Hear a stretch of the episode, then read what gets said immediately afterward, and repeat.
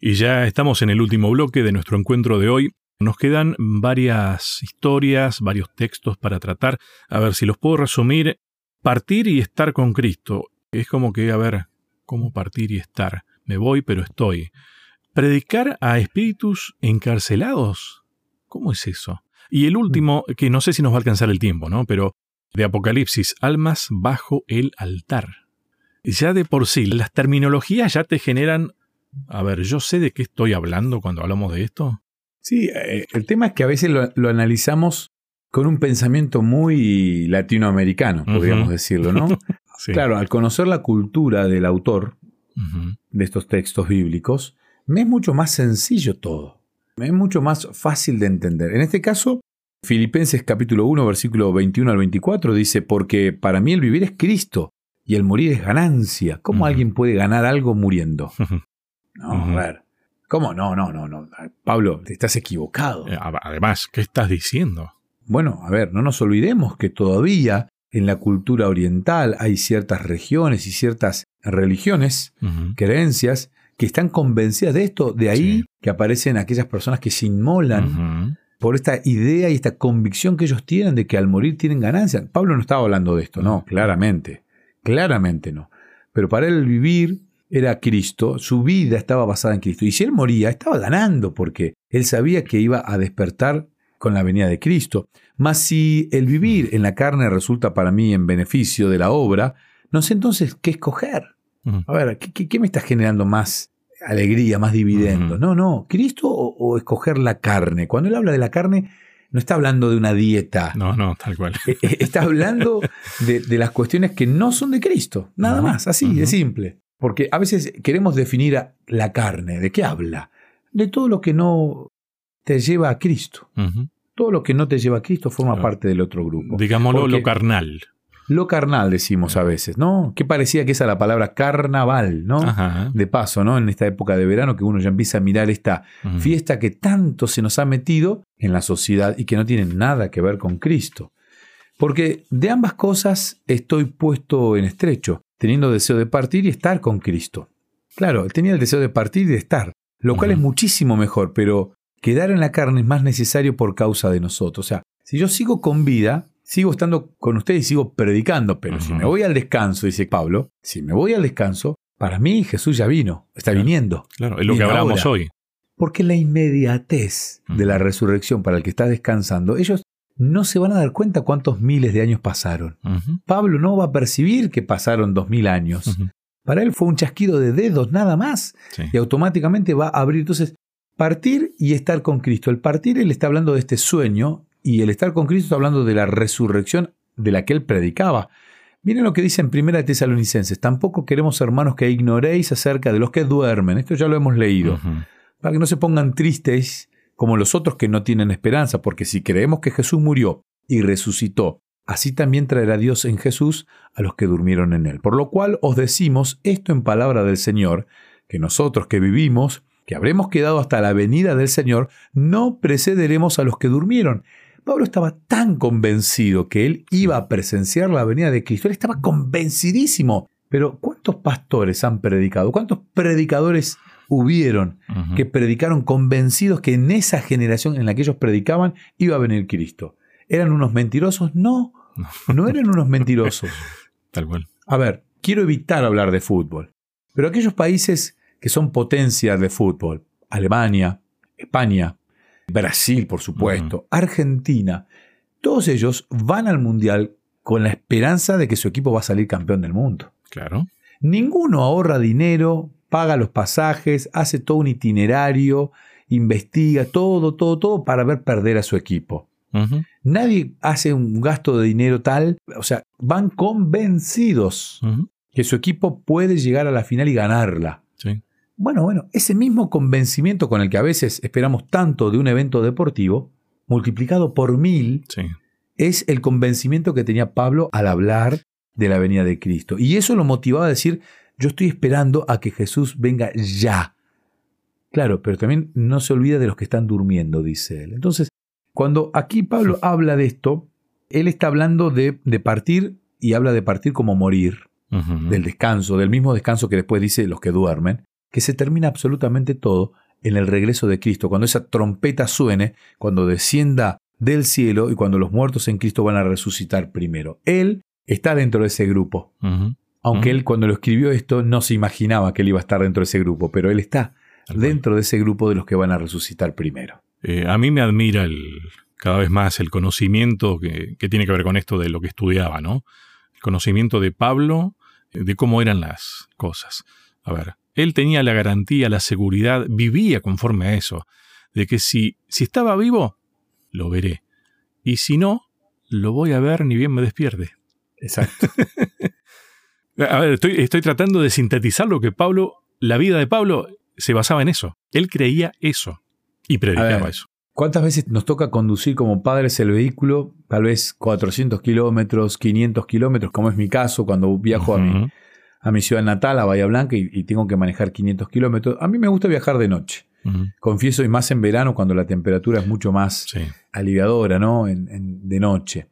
mis hijos, que tienen 11 y 9, muchas veces se suben al vehículo y para ellos, a los 20 kilómetros, ya entraron en una siesta completamente profunda, en un sueño profundo, y al abrir los ojos, ya pasaron las 5 horas 6 del viaje. Y para ellos el viaje eh, nada, fue un abrir y cerrar de ojos, nada más. Y ellos durante todo el día pueden disfrutar de los primos, de los tíos, de los abuelos en Bahía Blanca, mientras que uno necesita dormir para recuperar energía. Pero para ellos el viaje no fueron seis horas, fueron un abrir y cerrar de ojos. Esa misma experiencia es la que va a experimentar Pablo. Me cuesta pensar en que nosotros también vamos a pasar por la experiencia de Pablo. Yo estoy convencido como Pablo que estaremos vivos cuando Cristo venga. Y ojalá vivir toda la vida con ese convencimiento. Pero si nos toca descansar, tenemos que tener la misma certeza que al partir luego abriremos los ojos con un Cristo viniéndonos a buscar. Es que tiene que ver con qué es lo que creemos y a quién le creemos. Es un Dios que para él el tema de la muerte no es un problema. Exactamente. Y lo demostró. ¿no? Sebastián, eh, ahí si ahora vamos a un texto que no sé cómo entenderlo. Yo no le había prestado nunca atención a esto. Predicar a los espíritus encarcelados.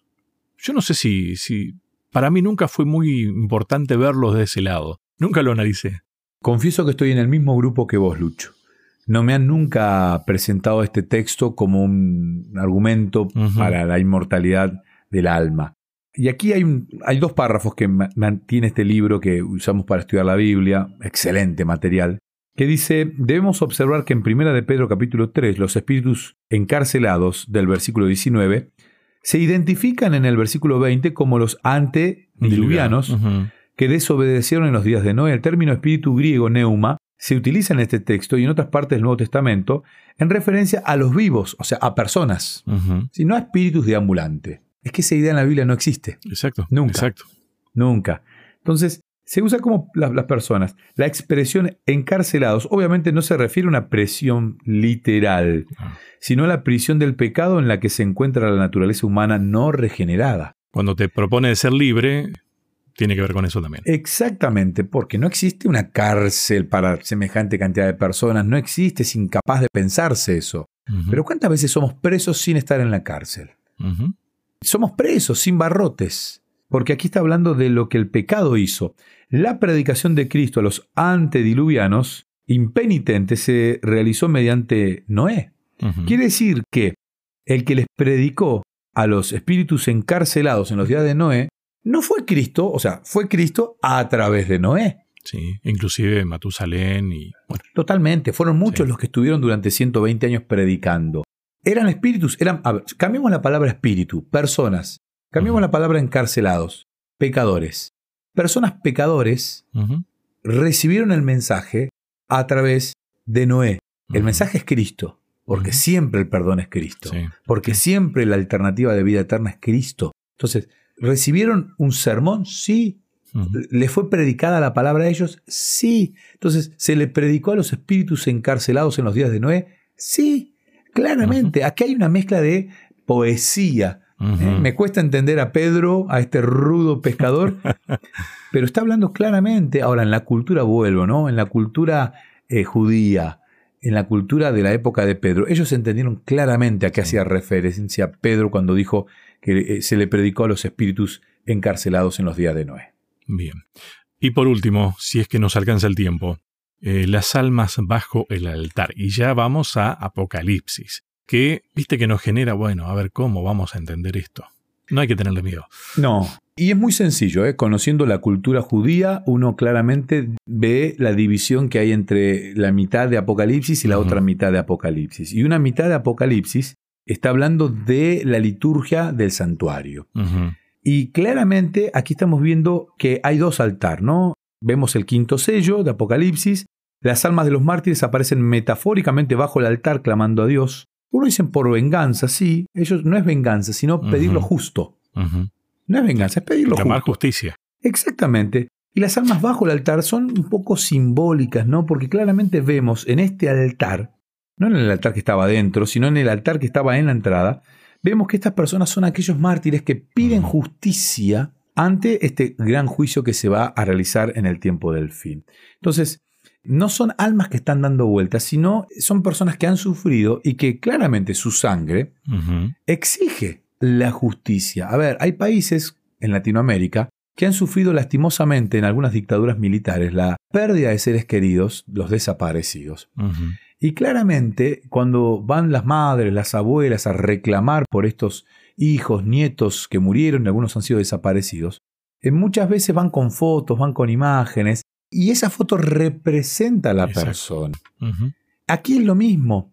Esta metáfora utilizada en Apocalipsis hace referencia a estas personas que sí han muerto, sufriendo los padecimientos, y que ahora de alguna manera reclaman ante el juez la justicia divina que sí existe y que la veremos en aquel momento cuando se termine este juicio que se está desarrollando ahora en el cielo y venga Cristo a darle la recompensa a estos que han sufrido la persecución por ser seguidores de este Dios Salvador.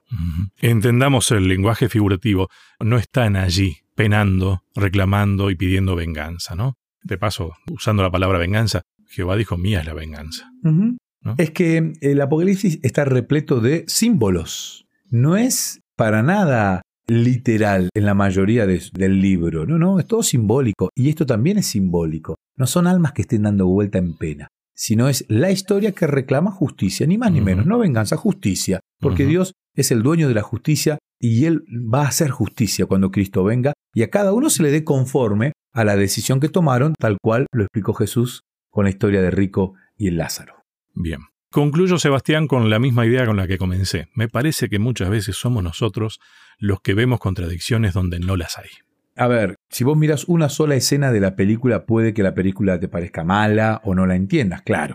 Cuando vos miras la película completa, realmente disfrutás muchas veces o de una historia realmente bien contada. La Biblia son varios capítulos. No te podés perder ninguno porque se van explicando uno a otro. Y realmente tomar una total dimensión de la Biblia nos ayuda a no caer en estos errores en los que el enemigo de Dios nos quiere llevar. Bien.